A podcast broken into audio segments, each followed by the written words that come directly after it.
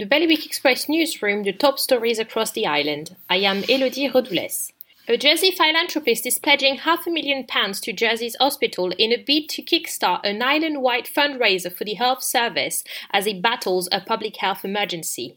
Scott Thomas hopes to help the hospital secure enough medical equipment to respond to the growing COVID-19 outbreak and is urging islanders to help them so that they can help us. High-risk individuals in Guernsey are being sent letters urging them to stay at home for 12 weeks and to minimize all physical interactions. It follows advice from public health on shielding to protect people that are clinically extremely vulnerable. More support for Jersey businesses should be announced by tomorrow, Jersey's Chief Minister has promised, warning that the government only has a finite amount of money in its coffers to help islanders. Senator John Le Fondré said the government will not be making snap judgments, having already committed 400 million of the strategic reserve in financial support for the island.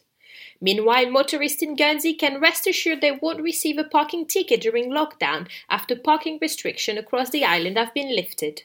The Guernsey police is, however, reminding car owners to lock their cars before leaving them. For more on these stories, visit bailiwickexpress.com. Your weather now.